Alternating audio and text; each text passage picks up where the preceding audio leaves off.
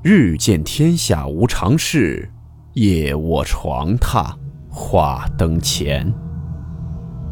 欢迎来到木鱼鬼话。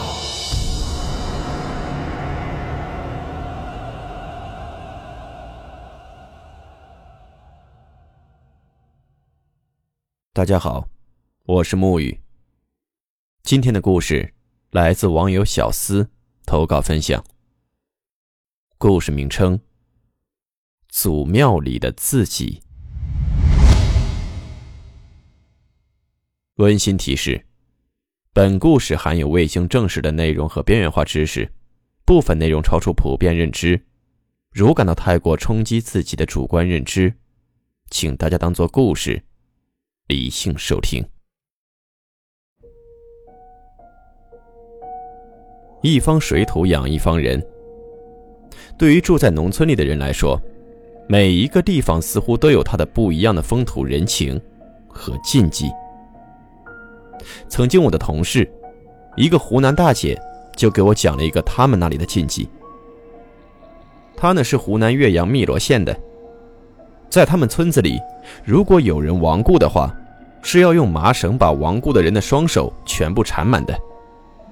缠多少圈现在忘记了。我疑惑不解，为什么要这样做？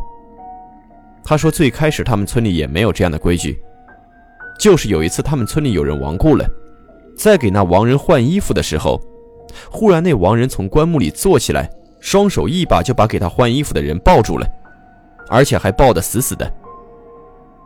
周围众人的见状，立刻上去就掰开亡人的双手，但是怎么搬也搬不开。等搬开后。这个活人活活被这个亡人双手固在一起，活活窒息而死。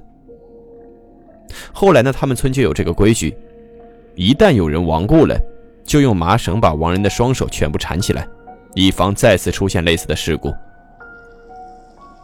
我想呢，也许这个人不一定是被活活窒息而死，很有可能是受到惊吓，也是一方面。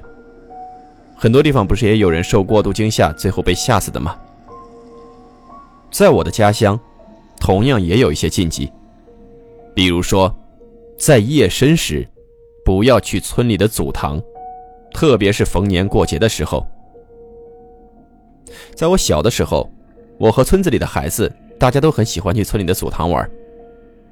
为什么那么喜欢去祖堂玩呢？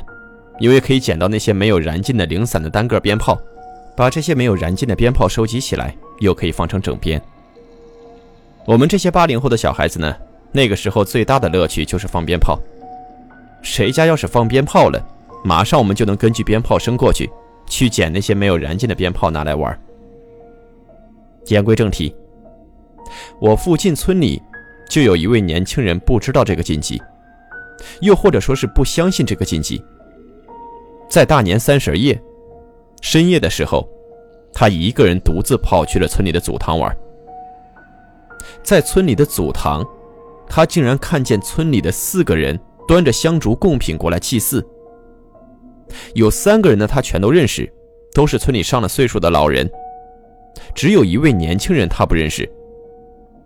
他当时看了很久这位年轻人的面孔，还是想不起来，不认识，就想着难道这个年轻人不是他们村里的？他当时心里是这么认为的。他上去和这些村里人打招呼。奇怪的是，竟然没有一个人理他，全都好像没有看见他一样。他就怀着疑惑回家了。第二天白天，他把夜里看到的事情和家里父母一说，父母听了大惊失色，叫他千万不要到村子里去说，不要去告诉别人昨天晚上看到的事情。半年后，村子里，他大年三十夜里看到的三个村里祭祀的老人。一个接着一个相继亡故了。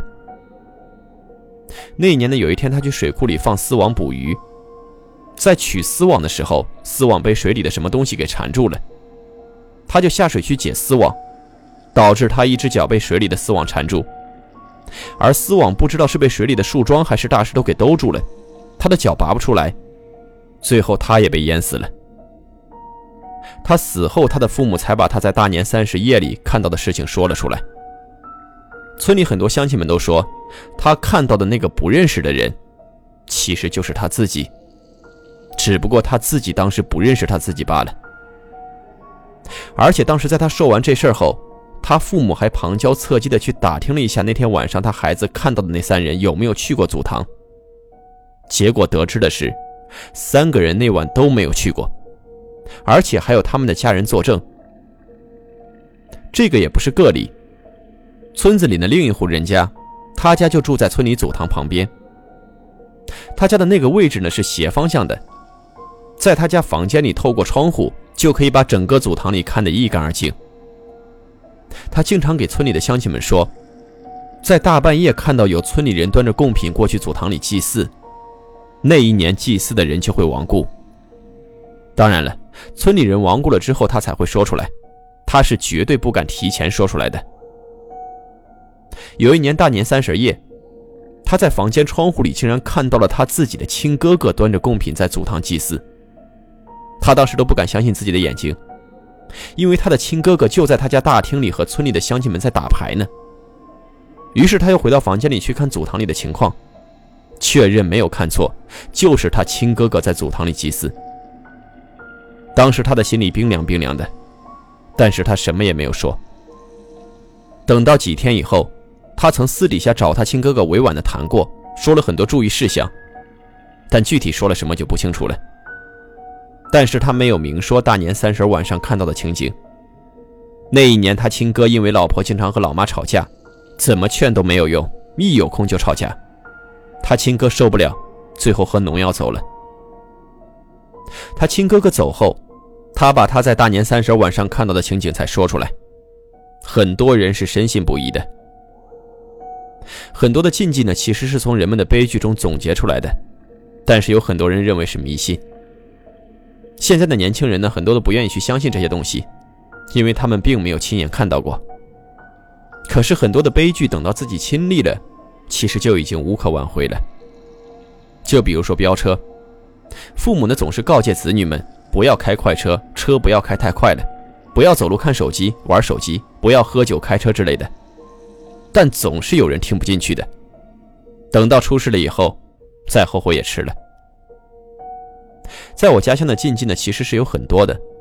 你就比如说，在正午是不要去野外的，快到正午就要回家。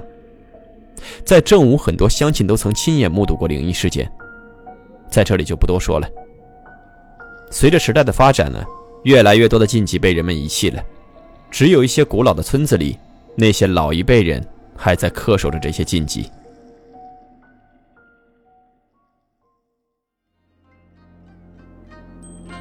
好了，我们今天的故事到此结束，祝你好梦，我们明晚见。